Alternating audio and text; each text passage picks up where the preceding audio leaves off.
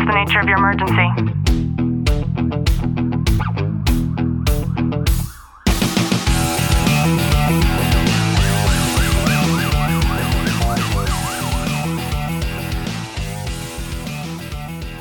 Welcome back to the Tactical Living Podcast. I'm your host, Ashley Walton, joined by Detective Walton. Clint, how are you? I'm good. We had an opportunity to visit Florida almost two months ago now. And while we were there, we got to see the Kennedy Space Center, which I thought was absolutely incredible. And there are very few times in my life where I've stood before something and felt as small as I did in getting to see some of this spacecraft. It was absolutely amazing. And in today's episode, I thought we could talk about how to apply rocket fuel to your habits. So just sit back, relax, and enjoy today's content. Now, in order for a rocket to blast off into space, it requires the use of most of its energy, most of its fuel, in order to exit the orbit. And in order to do that, of course, there's an abundance of fuel. It's something like over four million pounds, I think, of fuel that is required in order to be able to make that possible. And I thought it was mind-blowing to just think of that concept for a second and just how much of that energy is needed in order for a spacecraft to launch off into space. And it got me thinking about how applicable that is to our lives and to our daily habits. And I'm thinking about it because there's been many times in my life where I've recalibrated certain things. And I'm sure this is the same for you as you listen, where it always feels like it's the hardest at the beginning.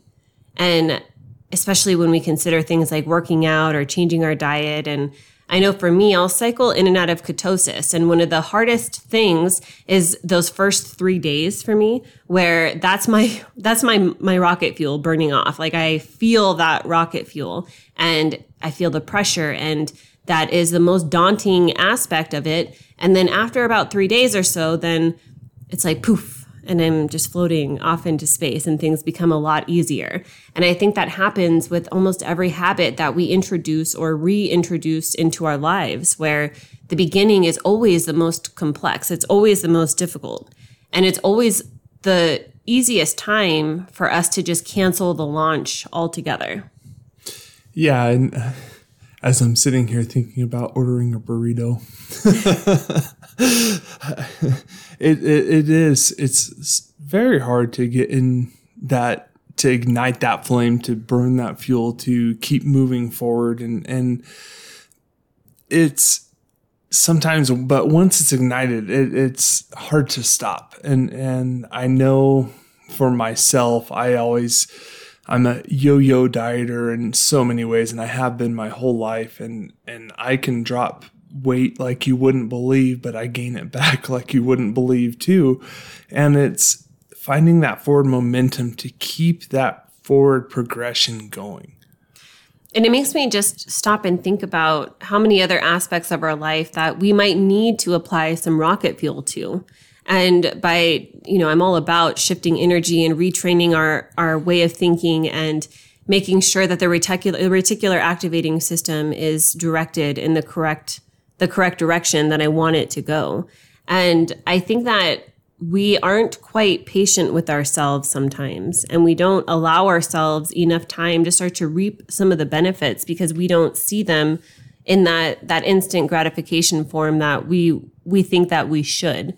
And we might not even realize that we're playing the victim in our own lives in regard to so many of the habits that we might try a couple times. I know somebody who's not in my life anymore, who was the most absurd person that I have ever met, who would talk about how much weight she had lost because she was on a diet or exercised. And this isn't me exaggerating. Like she would work out once and then talk about how fit she was. And I try not to be judgmental, but there are certain times where it's just, it's all but humorous, right? Where we, we see that and people believe that you're going to get these instant results by doing something one time, but it takes far more than that.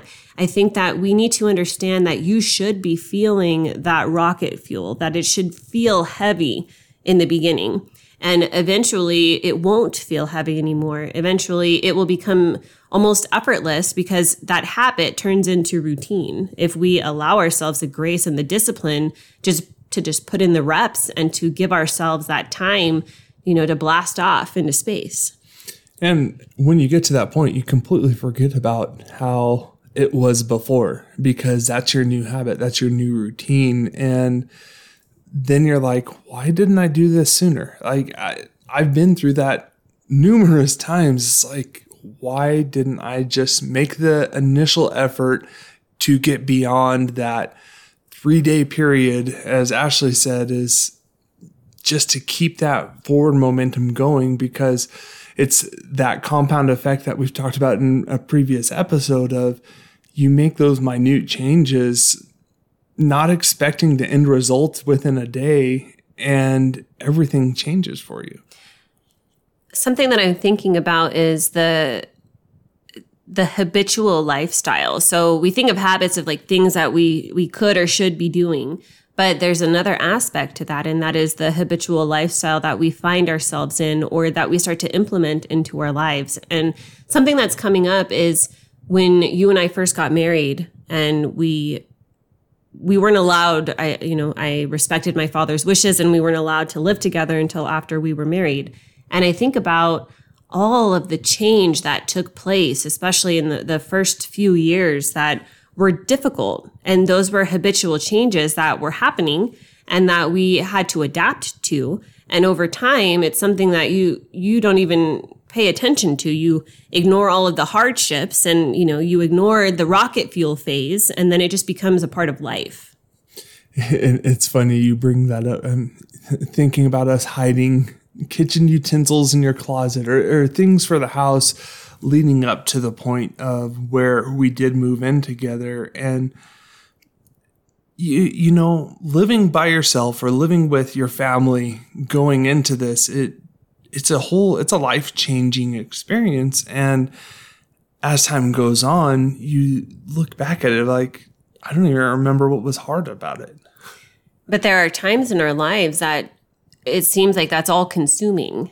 I remember when we first got married and you were in the academy and me helping to polish your boots and making sure all your paperwork was in order and making sure you had lunch packed and, you know, all the thing, you, your clothes were ironed, like all of this stuff, right? Not a single thread out of place. Mm-hmm. And at that time, coupled with me going to school full time and working full time, like that was a challenge, because it was that coupled with no longer living under the roof of my parents and, you know, being far away from them, albeit it didn't last for very long because we ended up buying the house right next door to them. But there are times in our life where we don't even realize that that rocket fuel is being applied. And those are things that come with the territory of life, right? You choose to enter or to exit a relationship. And I know that that same type of rocket fuel is present for people who are deciding to leave a relationship because we're so comfortable with habits.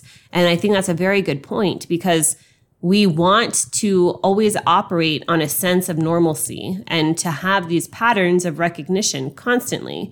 And when we have something that is healthy for us, that we no longer want to be a challenge, the way to to push past that is to make it become habitual and to make it feel like a natural, normal rhythm within our everyday lives.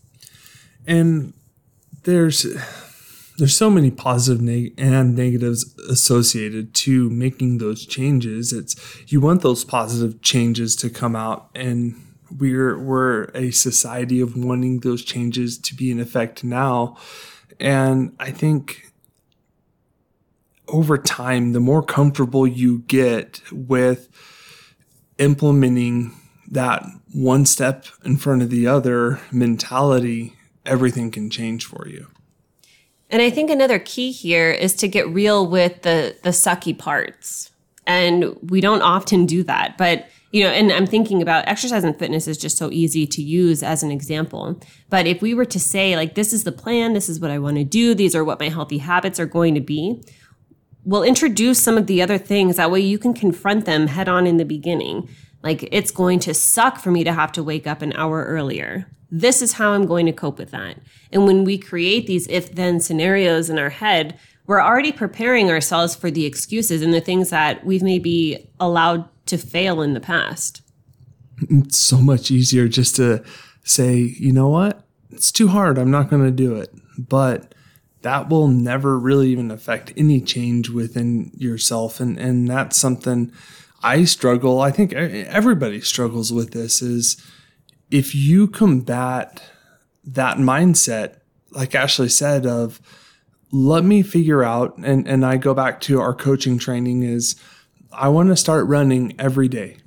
And if you go out and you run for a couple of days, but then that one day it's raining outside, if you've already made up in your mind of, well, you don't really want to run in the rain, how can you combat that? Can you run on a treadmill inside? Can you go to a gym? Can you throw on a raincoat and run outside? Yeah, like, right? Can you get wet? Exactly. It's it's having that approach to anything and everything. And like Ashley said, it's it's easy to implement fitness into that kind of mindset with it, but this could go with anything in your life. I hope you've gotten some value out of today's episode. If you have, do us a favor, drop a review, subscribe down below. And as always, know that I'm sending you a long, tight hug from my home to yours.